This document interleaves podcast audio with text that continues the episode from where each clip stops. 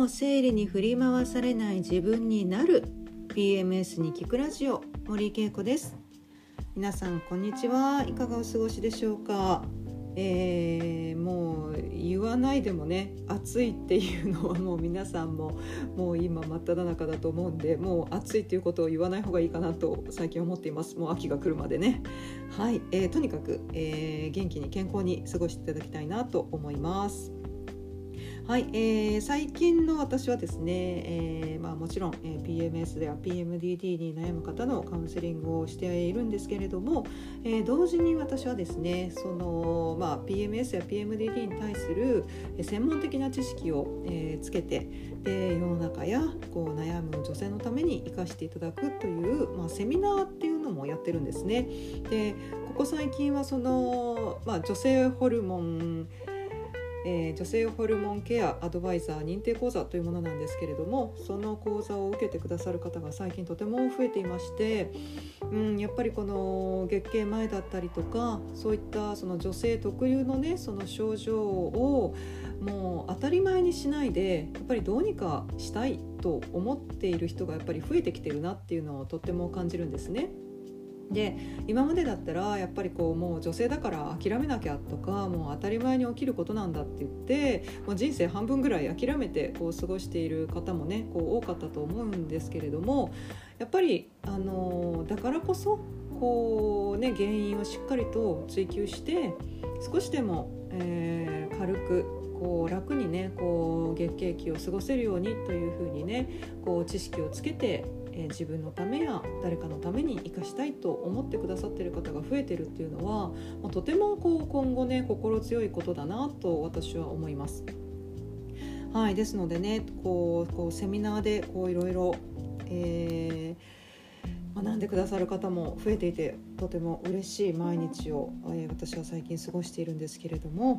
えーと、今日はですね、まあ、そんなあの専門的なこう学びをこう深めている方たちもいる中で、うん、あの皆さんにもぜひね、こう知っていただきたい専門的な用語というものがありまして、今日お話ししたいなと思っているんですね。で、えー、今日お話ししたいのは ピーエムイー というものなんですね。えー、これえ ピーエムエス でもなく ピーエムディーディー でもなく、何なのそれっていうね、えー、まだあるんかいっていうような、あのー、ものなんですけれども、あのーまあ、ピーエムエス が、えー、プリメンシュアル、えー、シンドロームという月経前症候群と言われるものなんですね。でこれは、まあ、あの月経のある女性の はちじゅっパーセントきゅうじゅっパーセント 研究によってはもっと、えー、持っていると言われる、まあ、一般的な生理前の症状のことなんですね。で、えー、ピーエムディーディー というのは、えー、プレメンシュラル、えー、ディスフォリックディスオーダーというもので、これは、えー、月経前不快気分障害という、まあ、これはもう病気なんですね。 ピーエムエス とは違う、まあ、精神科に、えー、診断される精神疾患の一つということで、まあ、月経前、えー、排卵から生理が始まる前のにしゅうかん、精神的な症状がとても強くなって、うつ病だ、えー、うつっぽい症状がひどくなり、えー、自殺願望、自傷行為、さまざまな、ね、こう精神症状でこう社会的な生活ができなくなるというような、えー、ものなんですね。これが ピーエムディーディー で、これはあのこのふたつについてはこれまでのラジオでも本当に基礎的なところなので、もうそれこそだいいっかいのラジオとかでお話ししてきていると思うんですね。ですので、まああの ピーエムエス や ピーエムディーディー と聞いて、あ、あれのことねっていうふうにこう分かってきてくださっている方もすごく多いと思うんですけれども、えー、今日お話しする、えー、ピーエムイー っていうのは、まあえー、プレメンシュラルエクササベーションというものなんですね。でこれ日本語に直すと何かっていうと、えーまあ、プレメンストラルっていうのが月経前っていうことで、まあ、ピーエムエス とか ピーエムディーディー、ピーエムイー の ピーエム に当たる部分なんですけれども、えー、この、えーえー、プレメンストラルエクササベーションというのは月経前増悪といって、まあ、エクササベーションっていうのが増悪する、まあ、悪化するということなんですね。でまああのー、意味としては生理前になると悪化しますよっていうものなんです。でこれ何が悪化するんだっていう話だと思うんですね。で、えー、これはですね、一応まあ医療的には、えー、自分がもともと持っている精神疾患が生理前になるとさらに悪化して、えー、症状がひどくなるよということなんですね。で、これは、えー、ピーエムディーディー とはまた違って、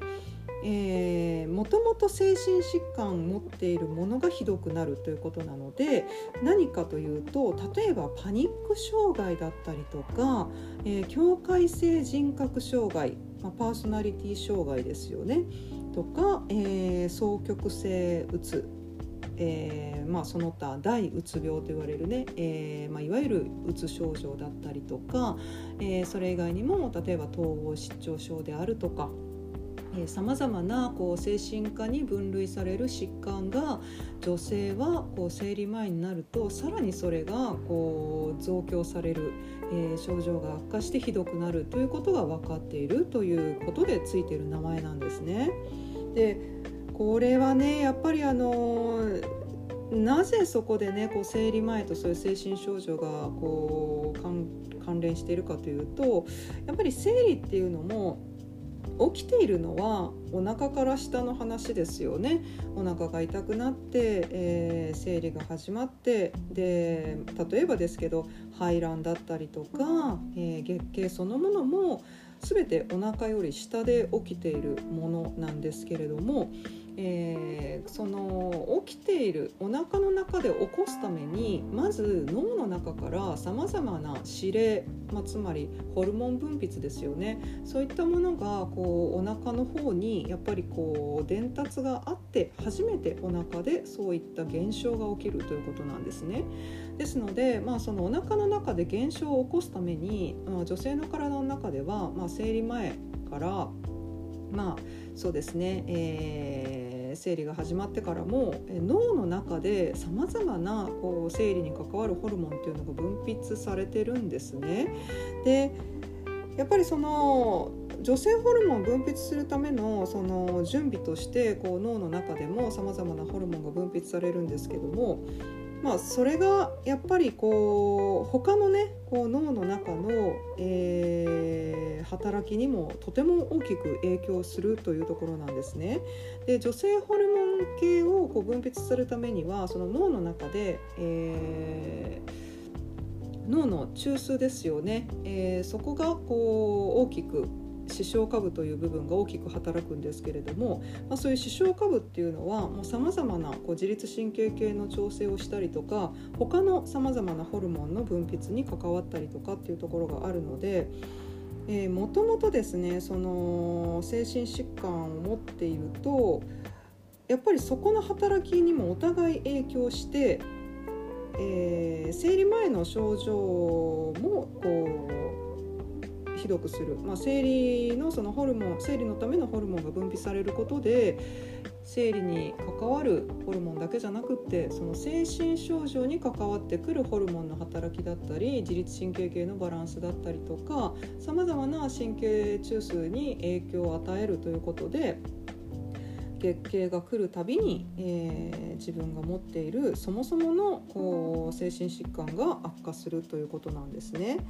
で、これはね、あのー、なんていうんですかね、あの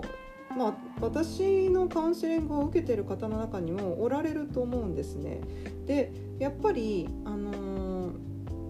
まあ、その基礎的な病気を持っている上で生理前の症状がひどくなっているっていう場合は、通常のその生理前症状をなくすためのこうプロセスだけではなかなか良くならないということがあります。やっぱりね。で、その場合はどうしたらいいかっていうと、やっぱりその基礎的な疾患をしっかりとこう治療していく必要っていうのがあるんですね。で、つまりあのまあ A というえー、層と B という層があると、あのー、生理っていうのがその B という層で起きているとしたら、えーと B の方のね、その生理にまつわるその症状をなくそうと、いくらこの B の層をねこう努力して治そうとしても、A のさらに下にある層がそもそもこう病的であると B の層を治してもこうさらにこう土台になってしまっているその A の層が治らない限りやっぱり症状っていうのは起きてしまうんですね、生理前症状っていうのは。ですのでその場合はやっぱりこう脳機能の中で、まあ、どの部分がねその精神的な症状になっているのか、その基礎的な病気があるのかないのかっていうところをしっかりと明らかにした上でこう生理前の症状を改善する風に取り組んでいかないと、生理前の症状だけをよくしようよくしようとしても基礎的な疾患がある場合っていうのは本当にあの上辺だけをこう治していってる状態になってしまうんですね。ですのでやっぱり結果が出ないえー、治らないっていうことが起きてしまいます。でこればっかりはね本当にこう私の力だけではどうにもならないというか、やっぱりこう医療の力を借りないとこううまくいかないことっていうのもあるわけなんですね。というのもやっぱりそれぞれにこう使われる薬だったりとか治療法っていうのが変わってきますので、それを把握した上で生理前の症状の改善に取り組まないとやっぱりこういつまでたってもその根本的なところをこう治療できないということになってくるんですね。でまああのここまでその、まあ、ピーエムイー っていうのは月経前増悪といってもともと持っている精神症状精神疾患が生理前になるとより悪化しますよというものなんですけれども、これはねあのまあ、私がカウンセリングでさまざまな人をこう見てきている中でもすごく感じることなんですけども、この精神症状精神疾患以外でもやっぱりこういったことっていうのは起きてくるんですね。もともとの、えー、体質的な、えー、ものだったりとかもともと持っているその病気っていうものがあるとやっぱり生理前の症状ってすごく良くならないということが、あのーまあ、これまでの私の経験でもあります。でまあ、特にですねこれまあちょっと精神科にも通ずるところだと思うんですけれども、最近よく言われてきている、まあ、あの最近よくねこうはあのやっとですけれどもこう認められ始めた発達障害とかっていうのもやっぱりそうなんですね。で発達障害というと、まあ、例えば、えー、エーディーエイチディー だったりとかアスペルガーだったりとか、まあ、そのようなまあ、特殊なやっぱり脳の構造になっているんですよね、生まれつきですので、その生まれつきのその特殊な脳の構造になっている状態っていうのはどうしてもその女性の場合は生理前にも影響をものすごくこう与えるんですね。でそれを特に精神症状として現れる場合っていうのがとても強いです。でまあ、あのその発達障害とか エーディーエイチディー とかっていうだけの話ではなく、例えば甲状腺異常ですね、えー、バセドウ病だったりとか、えーまあ、これもね甲状腺ホルモンというものが関わってきますので、まあ、体の中のねそのホルモン機能がどこかで女性ホルモン以外のねホルモンの部分で異常が出ているっていう場合は、例えば生理前の症状にそれが影響したりだったりとかっていうのはやっぱりもうとっても、あのー、起こりうることなんですね。で実際にあの私のカウンセリングを受けに来て、である程度良くなったんだけれども、まあ、なかなかそのすっきりするぐらいのその、えー、完治というかその治ったっていう感覚が得られなかったためにその、まあ、様々にこう病院を探してたどり着いたところで、えー、脳下垂体にねあの異常があるということが分かったということを、えー、報告してくださった方もおられるんですね。ですのでやっぱりこのもう脳下垂体にその異常があるという時点で、あのー、もう女性ホルモンとかだけの問題ではなくなってくるんですね。脳下垂体っていうのは女性ホルモンに関わるものだけをねこう扱ってるわけではなく、本当にさまざまなホルモン機能の中枢になってくるのがこの脳下垂体と言われるところなので、ここに異常があるとやっぱりそこの治療をしっかりとしていかないとやっぱり月経前症状っていうのは良くならないということなんですね。ですのであのカウンセリングを受けてこうなかなか治らないとか、もう言われたことしっかりやってんのにどうしてもこう症状が良くならないという方は、もしかしたら原因ってそこだけじゃないんじゃないかなっていうところにもこう目を向けてほしいと思うんですね。で、これとっても大事なことなんですよ。あのやっぱりね、治らないというのはとってもこう自分にとっても苦しい経験だと思いますし、とてもねこう長い時間に感じられると思うんですけども、やっぱりそこで何がおかしいのかなっていうところをもう少し掘り下げて、ちょっと諦めずにこう他の、えー、科目のねこうクリニックを受診するだったりとか、さまざまな方面から自分の体の不調っていうのをちょっと分析していっていただきたいと思うんですよね。で、生理の症状、生理前の症状っていうのは本当にその単独ではなく、さまざまなものの影響をとても受ける、えー、現象なんですよね。ですので、あの全てをこう生理に関わるものだという、こう認識はあのまあ、それで治ればいいんですけど、まあ、治らない場合っていうのはやっぱりそこ以外にも原因あるんじゃないかな、何なのかなっていうことをやっぱり諦めずにしっかりとこう調べていってほしいなと思うんですね。で、まあ、私ももちろんねこう力になりたい部分っていうのはたくさんあるんですけども、本当にこう専門外の部分になってくるともう私の力の及ばないところになってきて、もうそれは本当に客観的な意見しか述べられなくなってしまうんですね。で、そうするとねこうさらにこう治療が遅れてしまったり悪化したりっていうことが起きてきますので、あの、まあ、今日ねお話ししたかったのは、まあ、ピーエムエス とか ピーエムディーディー 以外にもその ピーエムイー というものがあって、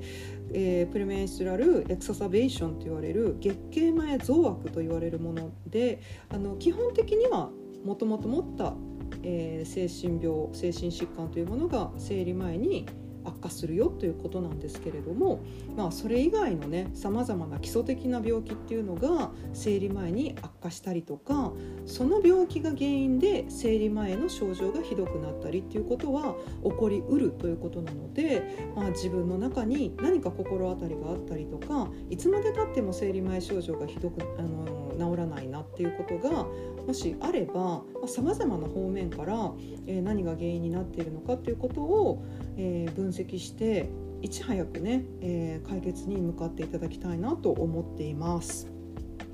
はい、えー、今日のお話はですね、実は ピーエムエス や ピーエムディーディー 以外にも ピーエムイー という月経前の症状に、えー、関わってくる、えーまあ、病気といいますかね、えー、と現象がありますよということなんですね。ですので、あの ピーエムエス や ピーエムディーディー にこう効果があると言われることをさまざまに試してみて、やってみたけどダメだった、なんかずっと良くならないという人は、えー、この可能性も考えていただきたいなと思います。ただ、えーね、あの本当に ピーエムエス、ピーエムディーディー の方もおられると思うので、えー、まずはねその生理前症状を改善するというところを試してみられて、でそれで良くなっていけば本当にもうそれ以上言うことないと思いますし、あの解決も早いと思いますので、まずはね生理前症状をこう改善するこう努力をしていただいて、さらにその中でねこうなんかなかなか治らないっていう場合は、まあ、別の原因も一緒に考えていきましょうということでした。はい、えー、今日はですね新しい、えー、名前を覚えましたね、えー、プレメンストラルエクササベーション ピーエムイー 月経前増悪という、えー、ものでした。はい、こうやってねあの私たち女性一人一人がねあの女性の体に起こりうる問題っていうのを一人一人が自覚して、それをねこう直していくためにはどうすればいいかっていうことが自分のねあの中でこう分かっていけば、よりこう生きやすい社会にもなると思いますし、生きやすい、ね、こう人生を歩むことにもなると思いますので、ぜひ皆さんでちょっと考えていければいいなと思っています。はい、えー、今日のお話はここまでです。また来週別のトピックでお話しいたします。じゃあ皆さんまたいっしゅうかん頑張りましょう。じゃあね。